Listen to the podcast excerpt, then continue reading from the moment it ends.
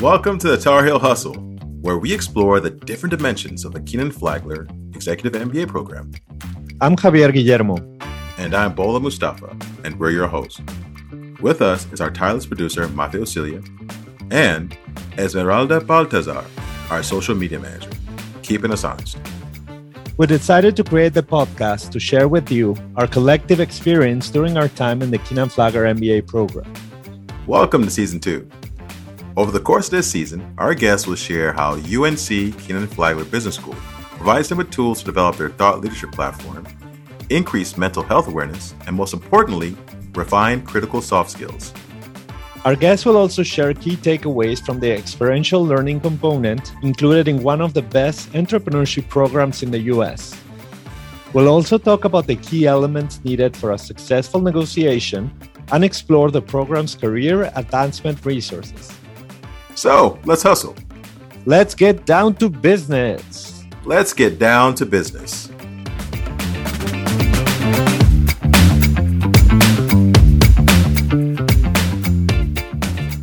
Welcome to the Tar Heel Hustle podcast. Today, we want to start the episode by sharing special news. Bola welcomed his second daughter to the world. Congratulations, Loco and Bola, on behalf of the whole team and audience of the Tar Heel Hustle.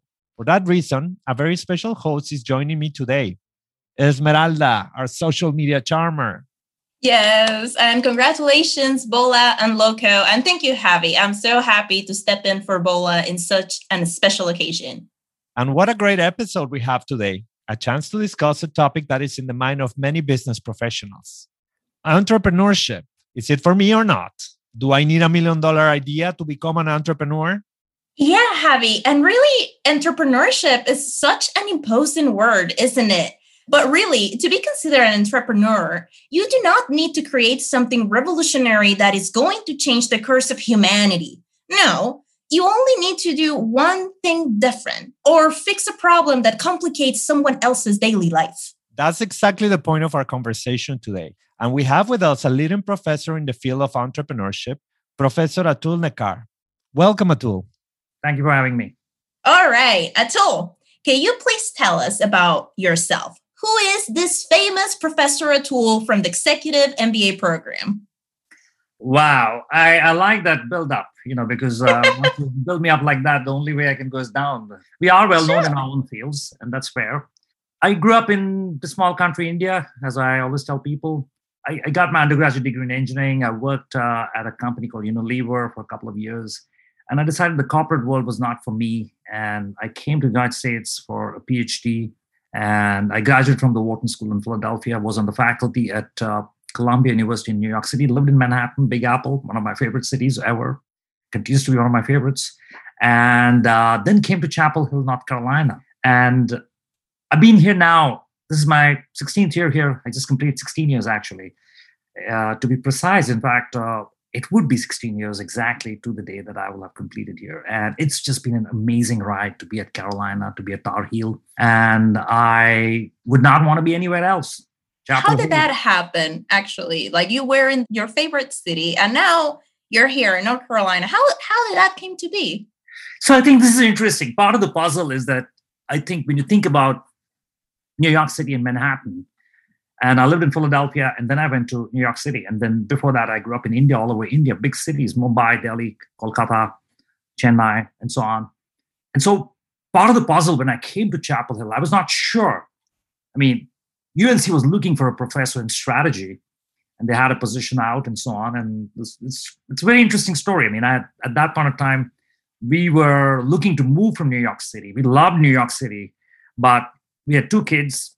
My wife who has uh, a career also, and so she was a dual career situation is not easy to resolve, and so lots of things were going on in our mind, and so we're looking at literally the whole canvas. We're looking at the globe. Uh, there was a thought that we could go to Singapore or to Fontainebleau in France or to London and so on. And Chapel was not on my agenda. In fact, uh, I had all there was another school I was already looking at and so on. But these not kind of just wowed me. And I came down here, and finally, a university is nothing if it's not for its people. The reason I came here is because of the people here. And uh, one of the persons who I have to really call out here is Hugh O'Neill. I don't know if you've met Hugh, but uh, Hugh O'Neill was uh, he was my host, and he was the one who convinced me. He said, "Atul, come to Chapel North Carolina," and he said, uh, "This is not the South." I said, okay. He said, 100 miles in every direction, perhaps, is the South, but not Chapel Hill. Not Chapel Hill, an island. And uh, he said the Research Triangle Park is a very vibrant area and a very vibrant place, and so on. And Hugh, thanks to you, I mean, and a whole bunch of other people along the way, I made the decision to come here. And I've not regretted it. It's been uh, one amazing journey, amazing students.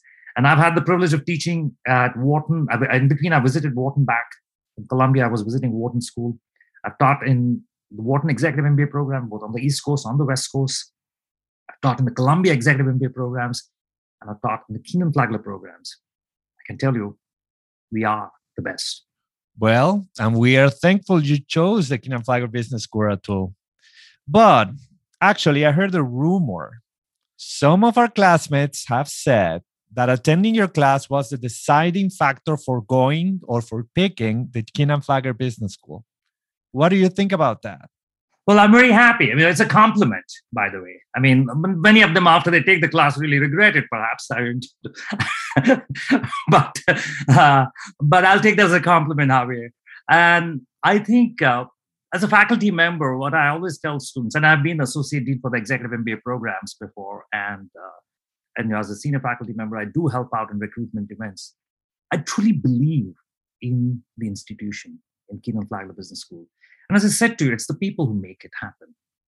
It's people like you who come to our program and make it really vibrant and exciting and so on. And even though we live in Chapel Hill, North Carolina, we are located at Chapel North Carolina. The University of North Carolina is the oldest public institution in North America. Okay. And so the question which you asked back is why would people come here? I think the three things which I try to get students to understand that we give in an MBA program is one, we give you basic knowledge and skills. You come to an MBA, what are you going to get? I mean, we have people who are PhDs, the people who are doctors, people who are lawyers, accountants, you name it, people who have done all sorts of crazy things in life, and they come into our EMBA program. And they all benefit from each other. It's all about the people. And so what I tell is you're going to get basic knowledge and going to learn from each other. And then we're going to give you the skills but the most important thing, which I think every institution has to give, I think Carolina does, is an ideology, a philosophy, a way of thinking, something which stays with you for life. And though all of you are going to really remember this because there is something about the Carolina way, the way we think in Carolina, the way we think at Kenan Flagler. You know, years ago when I first came here, I was uh, presenting to the board of trustees. I was a new faculty member, so the dean's office made me present to the board of visitors, not trustees, sorry. And they asked me what I thought about Kenan Flagler Business School. And, you know, I was trying to be cheeky. Uh, I said KFBS, for in my mind, stands for Knowledge for Betterment of Society. And I, I think that's that. what we are. I like that. I've never, never thought about it that way, but yeah. Or knowledge for a better society. That's it. Love it. Perfect. Thank you, Atul. Now, moving on into the heart of our discussion today would you mind sharing with our audience a brief overview into the entrepreneurial mindset and why it prevails at Kenan Flagler Business School? Well, I, I do want to say, like, I mean, as a professor who studies and researches entrepreneurs, I mean, I often tell students this thing is that I never started a company in my life. I am not in the process of starting a company. I'm not involved in starting up in anything in the future either. The past, present, and future, I don't think I'm going to start a company. But here I am teaching a class on entrepreneurship, which I really enjoy teaching. And I think the students hopefully have also enjoyed. And the answer lies in the fact that at Carolina, at Kenan Flagler, we have some of the best faculty members who helped this process of entrepreneurship. So when you think about Roy Williams, who's just retired as our one of our most successful coaches, and we can miss Roy.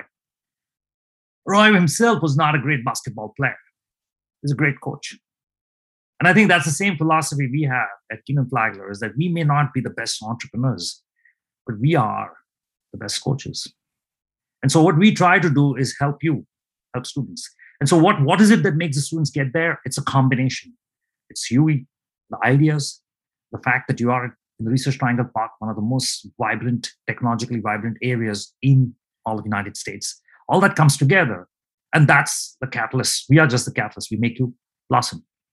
That is actually outstanding. Atul for somebody that that thinks like me that is just like straightforward directly what is it that i need to become an entrepreneur what advice would you give me my advice to most i mean the class really talks about the myths of entrepreneurship and one of the big things which people often tell me is that i don't have an idea and because i don't have an idea hey, come on you look at facebook he came up with the idea look at bill gates you look at Steve Jobs, and you look at all these people who came out with these great companies out there, they had a great idea.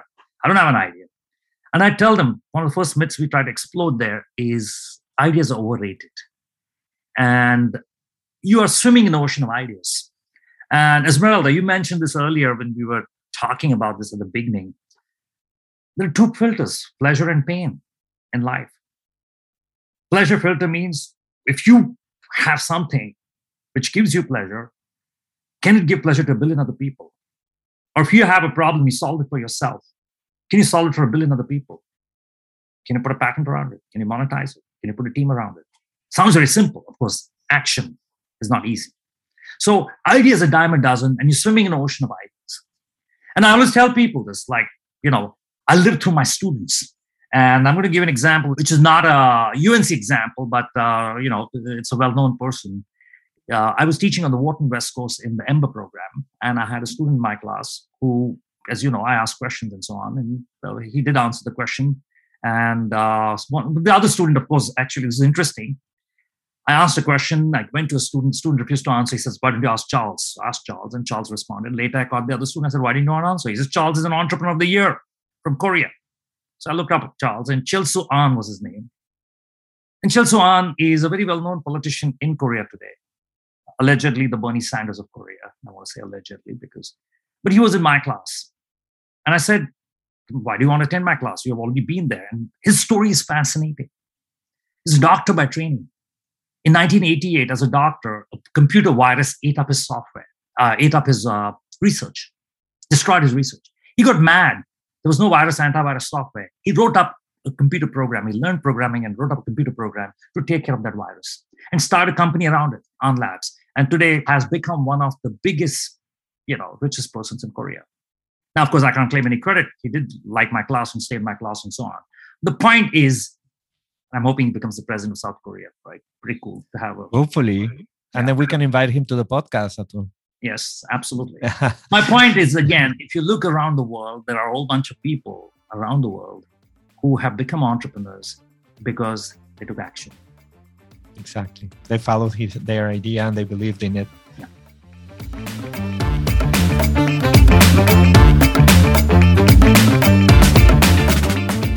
You mentioned your class. I would say that both of your classes are described as dynamic, truly immersive, and engaging. Well, not only I would describe them, a lot of my classmates would describe that. But what inspired you to adopt that structure? How did you come up with that way of structuring your classes that kept us all engaged? Well, part of the puzzle is that when I began as a teacher, you know, when I began as a professor years ago, I was scared to death and I had no clue. And uh, I used to go in with like slide decks and shoot slide decks and basically try to get students to. It didn't work. And i i mean i became better at teaching and i was a good teacher. I want to be careful here because i was i really i mean teaching was a onerous job. And like most faculty in the business school i went in the classroom and i wanted to leave. And in part but leave because not not in a bad way but it's like my job i want to get done i want to get back to my research. The biggest difference today is that i look forward to class I'm reading your comment, Javier, ahead of class, and I'm thinking like, ah, I'm going to catch Javier today and make him argue with Mafe. Ah, it's fun. And part of it is that I want to have fun. And what I realize is when I have fun, the students have fun, we all have fun. And learning should be fun. Why should learning be painful? In fact, one of the biggest things, uh, Javier, you'll realize is that a lot of students who come to the program, the biggest is like, wow, the EMBA program is fun. It's not boring. We actually learn and we enjoy ourselves, which is pretty amazing. So back to your question, Javier, I do want to give due credit because I stand on the shoulders of giants here. One of my former uh, good friends and colleagues from Columbia University, his name is Amar Bhide. Amar is uh, Mr. Entrepreneurship, I call him because I use most of his material. He taught entrepreneurship at Harvard Business School for many years. And he was at Columbia, and I was a young faculty member, and I was going to be asked to teach entrepreneurship for the first time. And he lent me all his material. And he used to do this polling ahead of time and call on a few students, cold call a few students at the beginning of class. And so I, I said, This is wonderful. I said, like, my God, I can use this, I can extend this. So not only do I call, he used to call a few, I said, I'll call the entire class. Now, it does require a lot of preparation on my part. A lot of my colleagues say, like, come on, that's a lot. But I said, look, if I spend two, three hours before class preparing, those three hours in class are so much fun you know that, Javier. I mean, the, uh, I've been with you for until 9.45 in the night, and at 9.45, you folks are ready to go for the hour. Yeah, I remember. I, I remember I was surprised at that first class that we had when you had our names up in the slides to see where we landed on the questions uh, in from Canvas, and some of us were caught off guard because we weren't expecting uh, that we had to defend our position live. That wasn't that interesting. It made you think and, and review the case again and you know go back to to that idea and work. I don't know Esme, what do you think? Did you feel the same way? Actually i was gonna say yeah completely caught off guard. And then for the next time that we needed to to do it i'm like we're ready and then you know what not only that sometimes just for the sake of when you needed to defend your position in class, you would say, you know, I'm going to be on the totally opposite of what I'm supposed to do. I'm going to try to defend that just for the fun of it, because we knew a lot of people are going to be on this side. So I'm just going to try to be, you know, on the opposite side, like on purpose, right? At the end of the day, it was about the discussion and everything that we put on the table with that method that you use it tool. It was, it was amazing. So no, I, I enjoy it a lot. No, and I think that's something the students have really over the years appreciated that. And i think uh, it's something which and again i tell people the different classes different approaches. At kenan flagler one of the things is that different faculty members you know this you've lived through it they all come with their top game. And so each of your each of my colleagues i respect tremendously because they all bring energy which is different what i do in my class is different from what you know chris lundblad does or larry chavis does so on and uh, you're going to find each of them offer a very very different insight and that's the business finally is very different from physical sciences because the force of gravity is 9.8 meters per second square. Isaac Newton discovered that way back in the 16th century or whatever. You don't have to go back and revisit it. But the rules of business get written every day, written and rewritten every day, and they keep changing. And as faculty members, we have no claim over some holy grail of truth. What we're giving you is an approach to thinking. That's what we're giving you. I love that. I love that. Yeah, I'm talking about the things that you give us from the entrepreneurship standpoint. When we think about Kenan Flagler, I know that there are several programs and tools like eShip, the Marketers Lab. I don't know if, if, if you have any any saying on that or, or, or what could you tell us about it? Well, I think this is where I miss my colleague and good friend Ted Zoller. Ted is the guy who built the entrepreneurship program. And I want to be careful here because I think I am a faculty member of the strategy and entrepreneurship group there are a whole bunch of people inside the school who have helped to build the program out. And Ted is a very important person because he, till recently, was the director of the Entrepreneurship Center. Chris has now taken over. Chris Bingham doing a wonderful job also. But putting these together, remember, Javier, you asked me the question what is it about Carolina that makes people become entrepreneurs? Well, what you need is great people, great students, that's students and faculty. Then what you need is a larger ecosystem, which includes companies in the triangle. And you need programs like the Adams Apprenticeship, which is for the undergraduates, or we have the GEL Lab, which is for our EMBA students, and so on. Those are the things we need. And when they all come together, you have the successful venture starting out. So again, Ted Zoller has built it out. I, I think I have a say in it, but Ted has uh, done an amazing job with it. And we have some great uh, uh, electives, great courses, and we have a great center where you can access knowledge and information.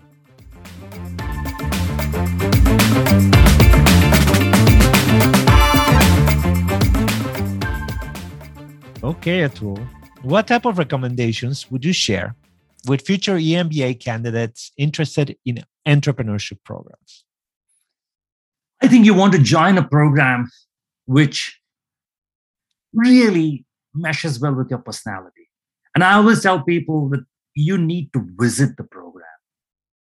And if you visit the program, you are going to find that Chapel Hill and UNC are for you. And I say this because I know I made that decision after visiting. And I know of so many students who have come to our class and said, like, you know what? I visited some neighboring schools also, but I've decided I want to come to UNC. And I think that's what I would urge them. You know, visit the school, get a feel for the vibe. And, you know, the point is you're not going to get a chance again. Most of the people who come to EMBA program are not going to go back to school again in a formal sense. And I always tell them this is your chance to build a new set of network connections. And the UNC network connections are there in every part of the world. And I'll tell you, I was in Alaska two years ago. I'm literally, I'm sitting there. This is like at 10 o'clock in the night. It's summer, of course. So it's 10 o'clock the night. We go into a restaurant. We land there at 8 p.m. Alaska time. We're exhausted.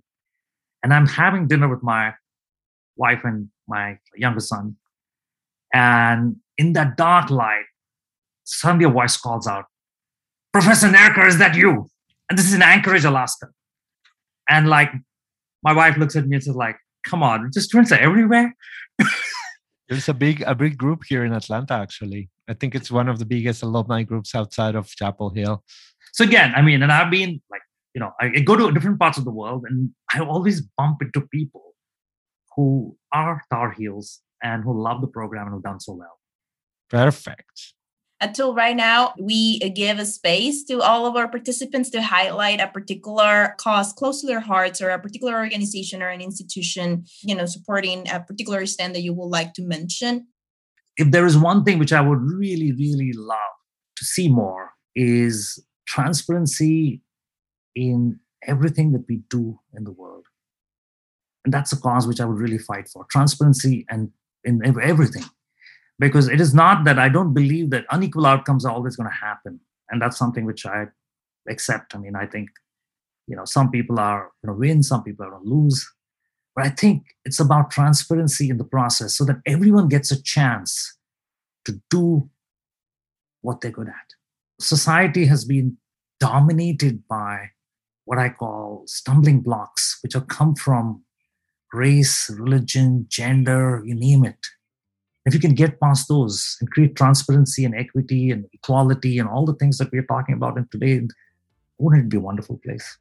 Thank you so much, Atul. Actually, thank you so much for your time, all of the insights that you have shared with us, all of your anecdotes, all the stories, they were great. Now we know that for anybody out there, they need to come visit you and see, come sit down in your class, and then boom, we'll get them, right? No, amazing. We really appreciate you being no. here with us. Thank you very oh. much, Atul, for your time, for your for sharing with us so much wisdom. Thank you. Well, that wraps up our episode with Atul. We hope you stay tuned for our next episode, a very special episode featuring Stephen M. Covey, thought leader, author of The Speed of Trust and other great books, and father to our classmate Stephen H. Covey. Bola and I ask him how the speed of trust in business is now more critical than ever and what thought leaders can do to achieve a more meaningful impact and stay current. As always, you can find us on all our social media platforms. Hasta luego. O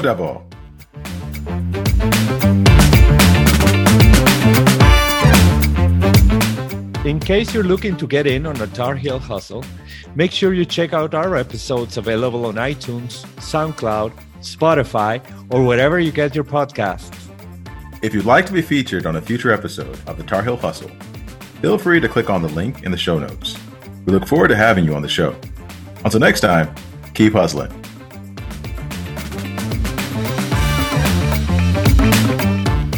So, if you could travel to anywhere in space and time, when and where would you travel and why? Wow. You know, I would want to uh, travel back to be like an observer I would have an interest in in religious events around the time of Christ. That would be interesting for me because of my personal beliefs. I would probably love to go back and hear uh, Christ teaching.